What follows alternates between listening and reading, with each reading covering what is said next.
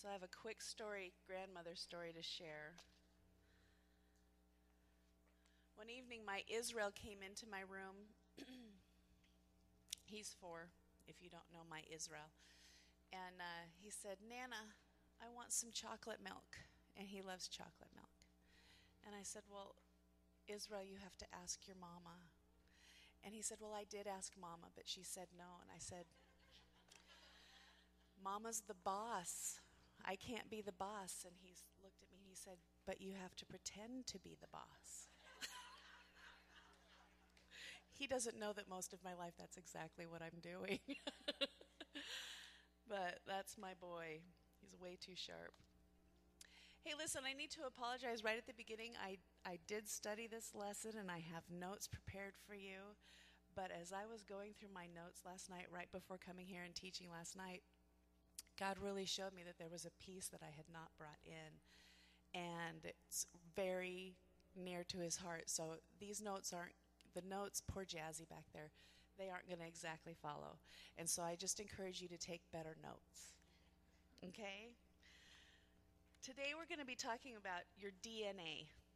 And your DNA matters. And ladies, we've got some work to do because I had originally prepared this message talking about how, how important our DNA and understanding who God made us to be and how long ago He planned us and how important it was and how specific He was and how intimate He was in creating us.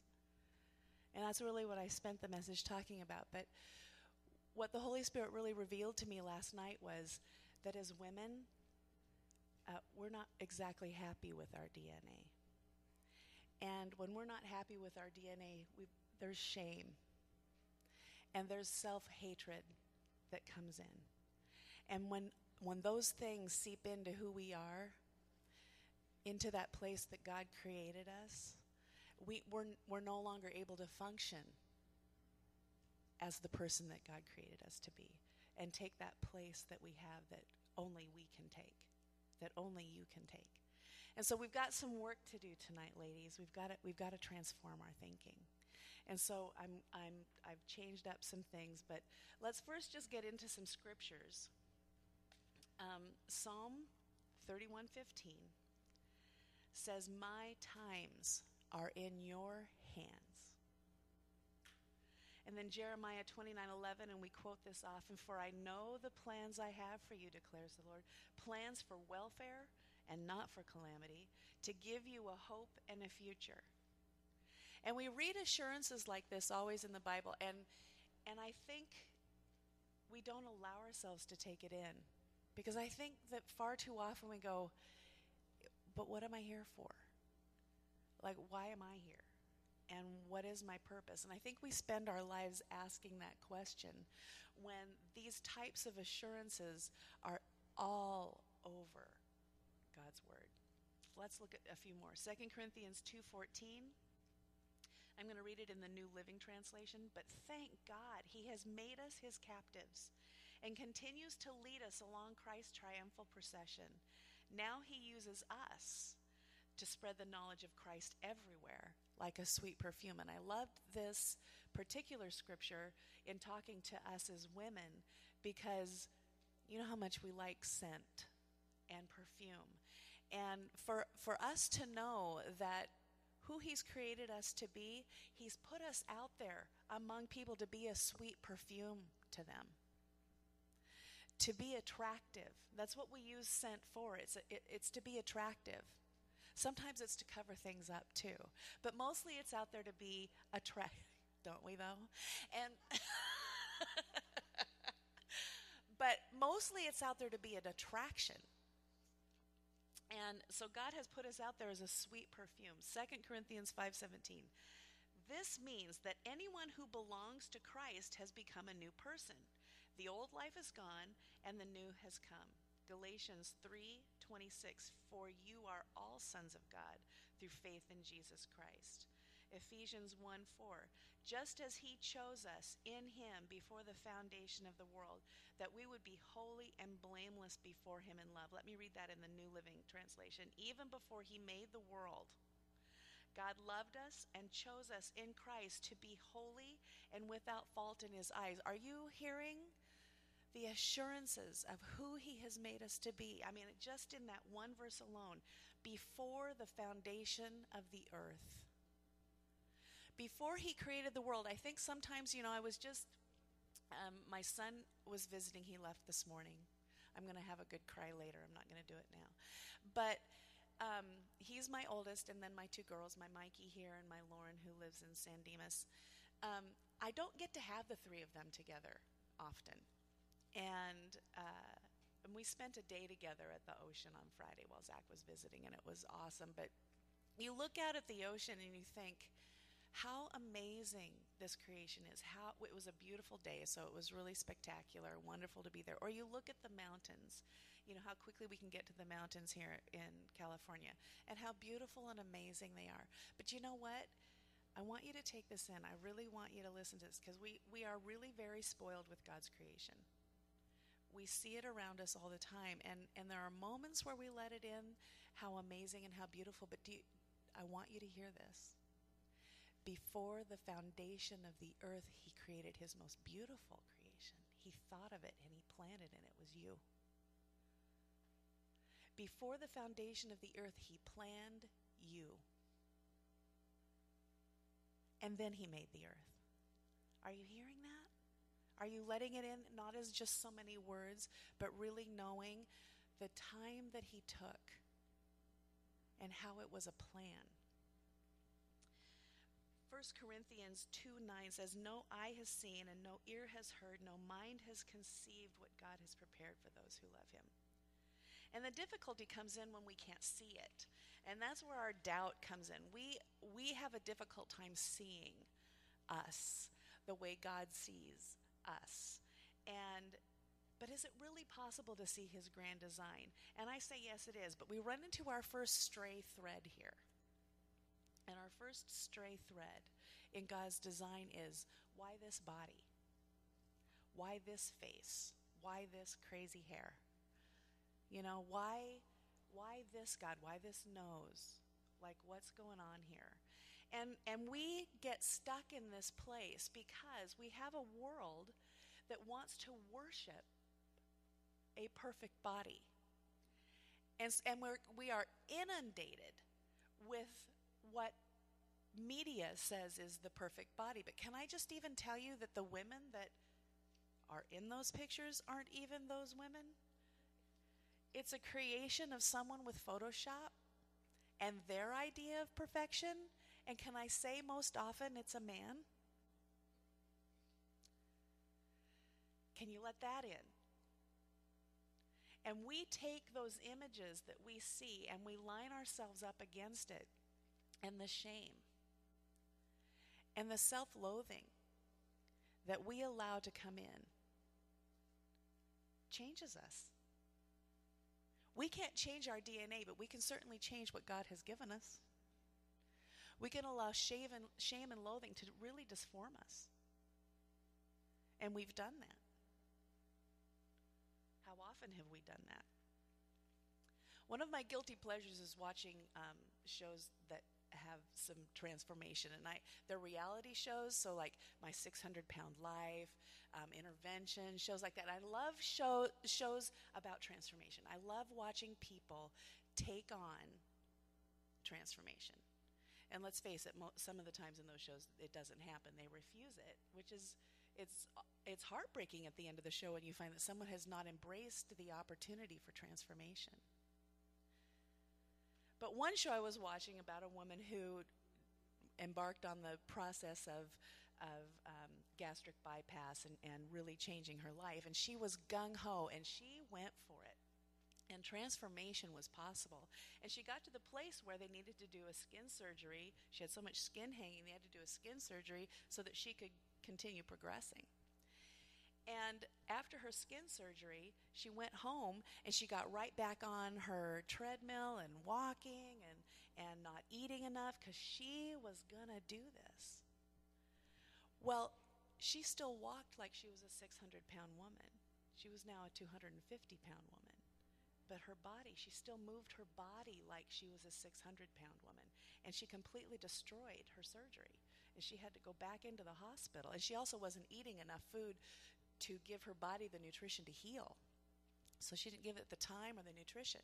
And so she had to go back in the hospital, and it was a couple of months of just laying on her stomach, allowing her body to heal from the inside out. And the point of sharing that is we do that. We our DNA doesn't change, but we change what God has given us.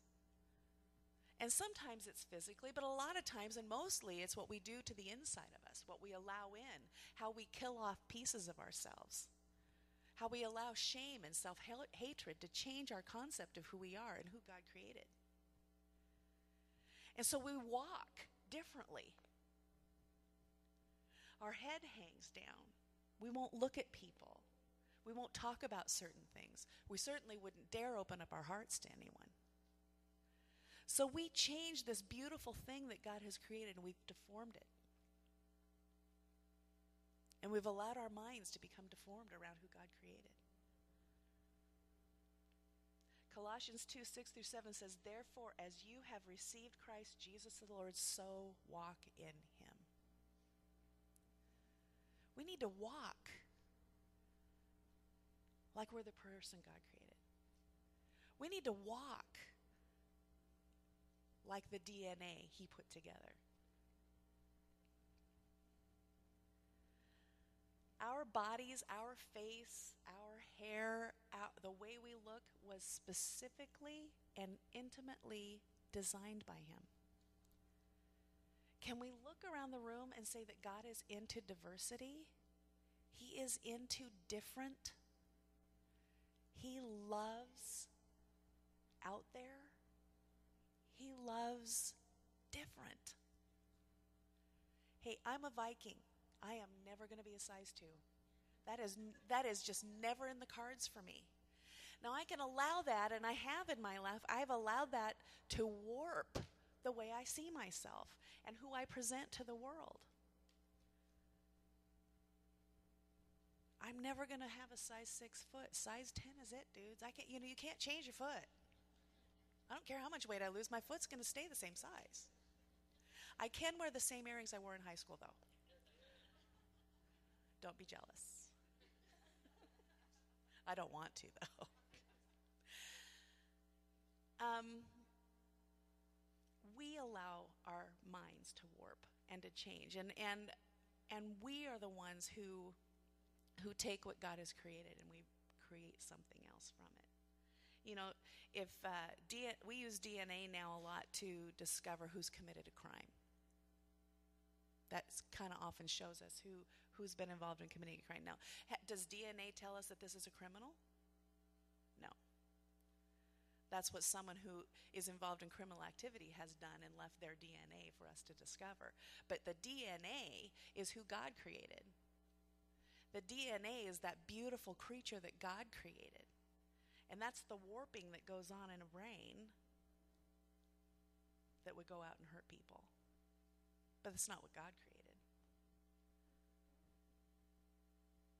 God created sizes. I'm telling you, sizes. And um, I once went for a physical, and this little teeny petite little nurse got on a step stool to, to measure my height. And I'm like, seriously? I am only five seven, honey. I am not a giant. anyway, but this is who God created. It's this little teeny tiny person who viewed me like a mountain. I, you know, God is into different. He just is. This is not the hair I was born with, but he knew at 35 this was the hair I was going to end up with. I had my hair like Mikey. Mikey has this beautiful, thick hair you can do anything with. That used to be my hair. Well, no longer. I hope your hair doesn't turn into mine either. But God knows. God knows. And He did it specifically. You know, I'm an adult person with ADD. I work in a job that is incredibly detail oriented. I am not a detail oriented person. But you know what? This is who God created, and there are some beautiful things about being a person with ADD. I view the world differently than some people, than quite a lot of people, actually. There is a beautiful thing about that. And when I was hired for the job that I do now at Foursquare Missions Press, it's very detail oriented. And God knew and Bob knew that the job they were setting me to do was not in my highest skill set. But that's not why he hired me. He was pretty sure I could do the job. It would take some work to learn how to do the job, but I could do the job. He hired me because he needed somebody who was pastoral in the role. To take a bunch of people who worked kind of in silos. They all had little they all had their job and their position, but to make a team out of them. And that's why God put me in that job. In the meantime, you've heard the verse, we hear it, quoted all the time. In my weakness, he is strong. In your weakness, I am strong.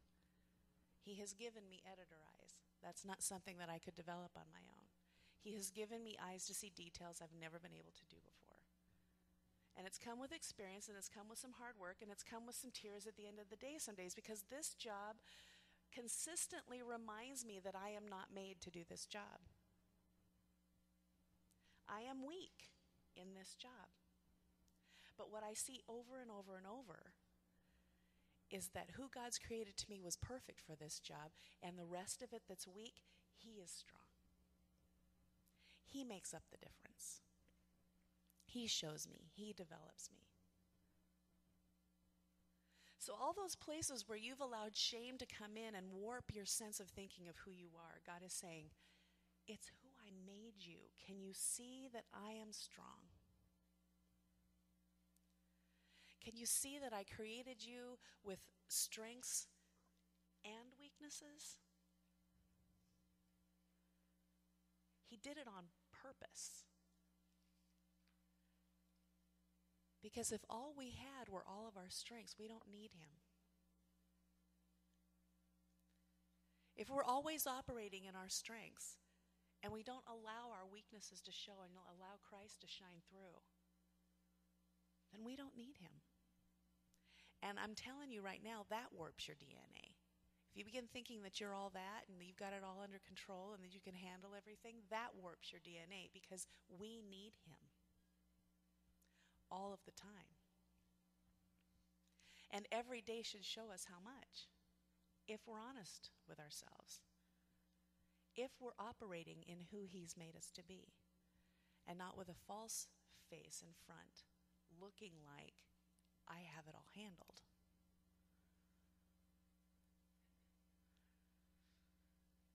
Moses complained about his DNA. You know, God called him to lead the Israelites out of Egypt. And he said, But I stutter. I can't do that. I stutter. And God had to remind him who made his mouth, who created him with the weakness. God created him with the weakness. Why? So that Moses would go in, and when he's talking to Pharaoh and he's telling Pharaoh what's going to happen, he knew that it wasn't him who was creating the miracle, it was God. And so that Pharaoh would know that this man wasn't capable of what God was doing. God had to be the strongest there, God had to be seen there. It couldn't be Moses. It just couldn't be. Those Israelites would never have been freed. Moses' weakness, God's choosing of it, was designed on purpose.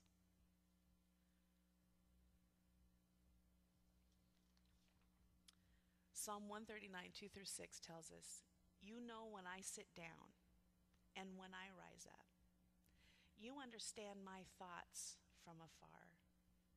You scrutinize my path and my lying down, are intimately acquainted with all my ways.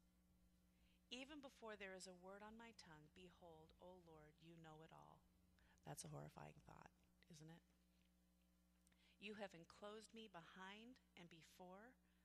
You laid your hand on me. Such knowledge is too wonderful for me, and it's too high, I cannot attain it.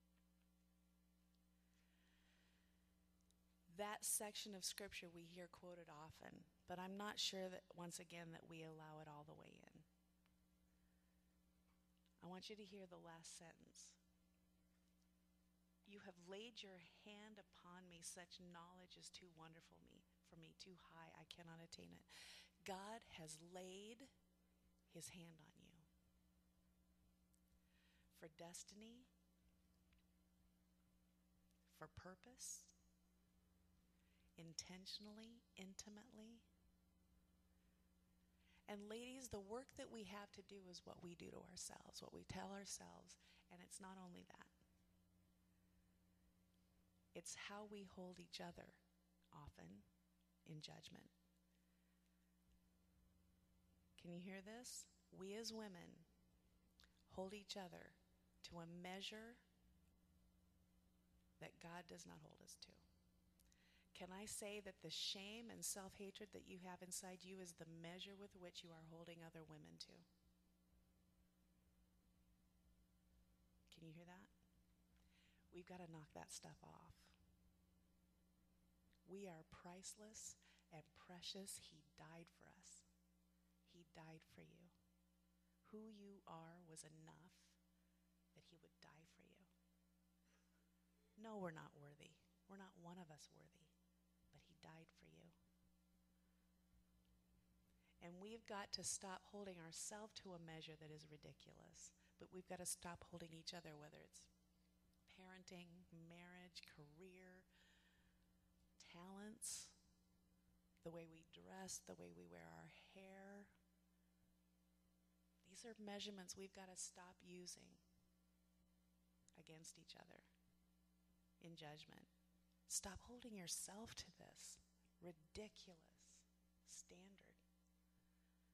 That, by the way, a bunch of men with photoshopping put out there for you. Is that the most ridiculous thing ever? It's ridiculous. God designed, God chose, God was intimately involved in who you are, in planning. Before the found, before he built this world, before he created everything you see, he planned you. You are not a number. He knows you by name. Lord Jesus, thank you. Thank you, Lord, for the truth that you know who we are intimately, that you created who we. That those strengths in us and those weaknesses in us, Lord, these are created by you so that you can be God, so that you can show the world through us who you are, so that you can be glorified. Help us, Lord, to take it in. Help us, Lord, to really take it in that you have laid your hand on us. And as we go to our small groups, help us to wrestle with DNA you have given us by design, intimately designed by you. And what we've done to warp it. And God, we ask for your forgiveness. What you made was enough. And it's beautiful in your sight, a sweet perfume. Jesus' name.